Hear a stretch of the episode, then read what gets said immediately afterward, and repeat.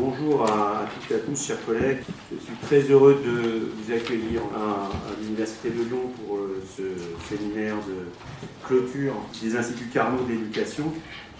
Donc les liens du, système éducatif français avec la recherche et le transfert des résultats de, la recherche vers le système, vers un système éducatif sont euh, apparus euh, comme insuffisamment développés, insuffisamment avancés, et c'est cela qui a été euh, à l'origine de la création des instituts Carnot d'éducation.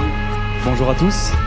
On se demanderait pourquoi les enfants n'auraient pas ça dans leur éducation. Ça veut dire qu'ils un projet, un projet fort. On peut se poser cette question, c'est une question théorique tout à fait fondamentale. Moi j'ai un bilan très positif de cette expérience. Nous sommes ici pour représenter les 1400 élèves du lycée Françoise de l'Académie de Toulouse. D'enrichir leur vocabulaire, d'enrichir leur syntaxe. Et se retrousser les manches et euh, que chacun puisse apporter sa pierre à l'édifice. D'un point de vue cognitif, un débat sur ce que c'est artistique. Instant T. Aujourd'hui, mercredi 29 mai 2019, a lieu le dernier séminaire de l'Institut Carnot de l'éducation. Il s'agit d'un dispositif expérimental qui a mis en relation des équipes éducatives et des équipes de chercheurs dans l'objectif d'améliorer le transfert des connaissances du milieu de la recherche vers le milieu de l'enseignement et de favoriser l'innovation dans les pratiques pédagogiques en classe. Pour cela, les membres de l'Institut Carnot ont mené deux types de projets. Les projets d'action éducative, PAE, et les projets de recherche, PR. Aujourd'hui que l'expérimentation de l'Institut Carnot s'achève, il s'agit de présenter les résultats de ces PAE et de ces PR sous un format original que nous présente Réjeanne Mono-Ansaldi, chef de projet pour l'ICE. C'est ces projets qu'on va voir et on va les voir et les regarder et connaître un peu leurs résultats de, de, deux façons enfin de plusieurs façons différentes. Pour tous, en tout cas tous ceux qui sont représentés aujourd'hui, un petit temps de trois minutes pour présenter euh, les éléments les plus importants qu'on peut retenir de chaque projet et vous permettre d'avoir une sorte de petit kaléidoscope comme ça. Et puis euh, des temps où euh, vous pourrez aller rencontrer les acteurs des projets que vous avez justement repérés pendant ces petites sessions kaléidoscope pour en savoir plus si vous, si vous avez envie. On commence par une petite session de, de ces projets en 180 secondes. On vous écoute pour 3 minutes. Allez, go Bonjour à toutes et à tous. Euh, donc, durant le temps qui m'est parti, je vais vous présenter le, le PR36. Bonjour à toutes et à tous. Bonjour à vous tous. À l'origine, une demande des collégiens, savoir garder une trace écrite des discussions à visée philosophique menées en classe. Donc, euh, dans notre projet, euh, la collaboration avec les acteurs et actrices de terrain a pris plusieurs formes et c'est pareil que je vais commencer. Voilà, l'objectif de notre travail de recherche, c'était d'étudier l'effet de distribution de l'apprentissage en situation scolaire avec des intervalles interrépétitions de quelques jours. Cela a débouché et a enclenché le changement du protocole pédagogique qui avait lieu sur les discussions en visée philosophique et ça a permis la production et l'édition de deux ouvrages dont les élèves sont les auteurs, ainsi qu'une revue philosophique en ligne, Adolescence et Société. Un programme qui, depuis sa création, a toujours eu euh, précisément le souci de relier la recherche et le terrain. Les enseignants transfèrent beaucoup des compétences développées avec Naramous sur d'autres activités d'enseignement. On peut donc conclure qu'un outil ainsi co-construit est utilisable, acceptable, utile, mais surtout efficace. Et je conclue en remerciant l'Institut Carnot d'éducation qui a rendu possible cette recherche. Bon, merci. Merci à tout le monde. Merci. Bon, merci. Vous allez euh, pouvoir vous éparpiller, euh, poursuivre les échanges entre vous et avec les présentateurs d'aujourd'hui. Intrigué par un PAE et un PR sur la pédagogie Montessori, je décide d'aller poser des questions aux porteurs de ces projets lors de ce second temps de restitution, où enseignants et chercheurs échangent autour de leurs pratiques de terrain et travaux de recherche c'est toi même dans l'école, là c'est Philippine qui se déplace euh, chaque fois dans l'école. Tu veux dire une moins d'échantillons, mais tu as beaucoup plus de mesures. Eh, exactement, ouais. Mhm. Tu as, une, as une finesse que tu n'as pas dans les. Euh, bah, tu as moins de puissance. Du coup, est-ce que tu as une puissance au niveau individuel? Alexis Gachet, vous êtes enseignant en maternelle à Vaux-en-Velin et Jérôme Prado, vous êtes chargé de recherche au CNRS à l'Institut des sciences cognitives Marc Jeanneret. Est-ce que vous pourriez m'expliquer comment est-ce que votre projet de collaboration entre enseignement et recherche autour de la pédagogie Montessori s'est intégré à l'Institut Carnot? On pourrait dire que le PAE préexiste aussi au PR. Ouais, c'est ça. C'est-à-dire que nous, on, avait un projet pédagogique et on cherchait à le faire euh, évaluer de façon plus extérieure à ce que nous, on a l'habitude de faire dans l'éducation nationale. Donc on est, on est allé voir. Euh, ce, qui, ce qui, en fait, est qui fit assez bien en fait avec le, ce que ce que est l'Institut Carnot et ce qu'a voulu être l'Institut Carnot. C'est juste que nous on le fait artisanalement, c'est-à-dire toi tu es venu nous chercher et l'idée c'était l'Institut Carnot, c'était vraiment de, promouvoir ce genre de démarche mmh. et d'appuyer ce genre de démarche. Donc, euh, on avait démarré le projet euh, de façon, comme j'ai dit, un peu entre guillemets artisanale, c'est-à-dire euh, voilà, on, voulait aider Alexis et les différents et les enseignants. on s'est dit ok, on va, on va essayer de, lancer ça et de, voir comment comment évoluer ça, évaluer ça la première année. Mais après tenir un projet comme ça sur 4 ans, sans financement extérieur, sans appui, c'est impossible en fait, parce que ça demande beaucoup de main-d'œuvre. Hein. Je pense qu'on n'aurait pas pu faire le projet sans l'Institut Carnot. Je pense qu'on est tous désolés. Du coup, c'est juste expérimental et que ça se termine en fait. Mais bon, voilà. Ils ne sont pas les seuls à regretter que cette expérimentation se termine. Je retrouve Réjeanne Mono-Ansaldi qui m'explique en quoi cette démarche de mise en relation de la pratique du terrain avec la recherche est essentielle et devrait être poursuivie. J'aimerais qu'il y ait un avenir pour ce type d'expérimentation parce que je pense qu'elles ont vraiment du sens, que c'est vraiment un besoin.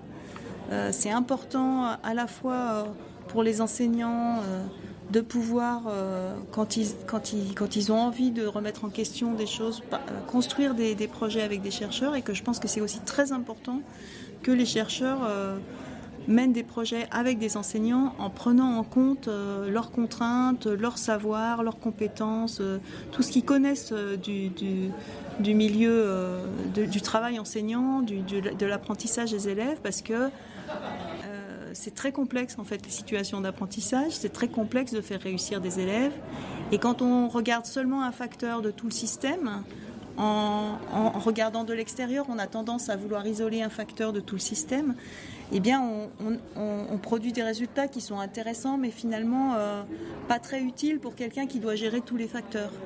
Alors, les méthodologies qui embarquent les enseignants en collaboration, en général, elles embarquent la complexité du système et elles produisent souvent avec un temps plus long, mais elles produisent des résultats et aussi souvent des ressources qui sont plus utiles pour les praticiens qui veulent faire réussir leurs élèves.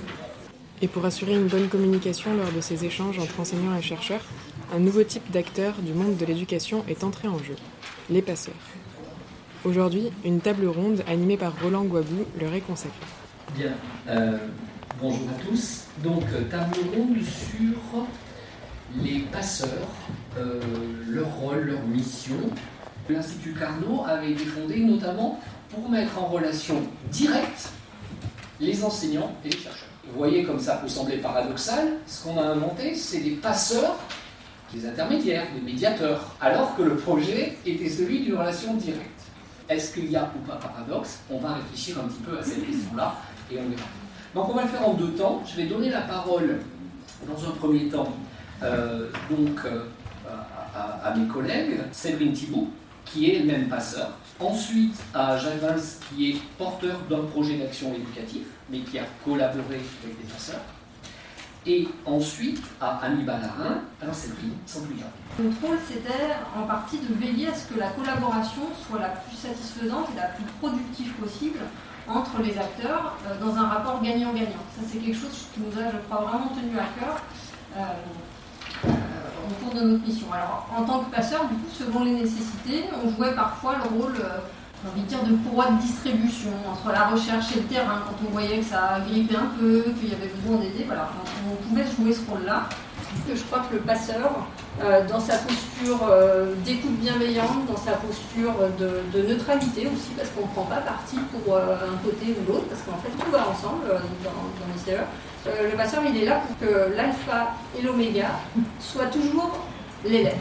Bon, moi je vais parler évidemment, je vais avoir un regard un peu singulier et puis inévitablement subjectif en tant que porteur de projet, mais j'ai essayé de regarder que, ce que moi je trouvais indispensable. Connaître les terrains, des habitudes, des acteurs, ça me paraît essentiel. Et pas que euh, les terrains dont on vient, le passeur souvent vient inévitablement, euh, il n'y a pas d'école de passeur encore aujourd'hui. Repérer les différents champs disciplinaires dans le large panorama des recherches en éducation, quand même pas euh, toujours très simple. Faire de la veille scientifique, ça me paraît indispensable. Vous voyez, là, je suis en train de charger la barque, hein, le pauvre passeur, là, il est déjà sous l'eau. Et puis, euh, d'être capable d'équilibrer des savoirs scientifiques et des savoirs d'expérience, ce n'est pas simple. Et puis, il y a une condition que je mets à, côté de tout ça, à laquelle je tiens beaucoup, Et je pense que ça, ça ne peut marcher que si le passeur bannit toute hiérarchie implicite. Et on n'est jamais à l'abri de fonctionner avec des hiérarchies implicites. Regardez les mots qu'on utilise. La recherche descend sur le terrain. Pour Jean-Pascal Simon, porteur d'un projet de recherche, il s'agit, avant de clore la table ronde, de s'interroger sur le devenir de cette nouvelle fonction. Pour parler de la question de la suite, puisque je trouve que Carnot est effectivement une expérience intéressante dans la, façon dont on essaye de dessiner les contours de ce qu'est la fonction de passeur dans le champ de, l'éducation, je pense que quand même, à un moment donné, il va falloir attaquer la question du statut euh, et de la reconnaissance institutionnelle. En tous les cas, on voit bien que petit à petit, les institutions s'emparent de certaines fonctions, les identifient comme nécessaires, et euh, la question euh, peu politique qui, se pose à un moment donné, c'est de savoir quels moyens on y met pour assumer que l'éducation nationale, par exemple, porte des fonctions qui s'appellent euh, des fonctions de passeurs. Alors, ça ne veut pas dire que on va enfermer les gens dans des fonctions.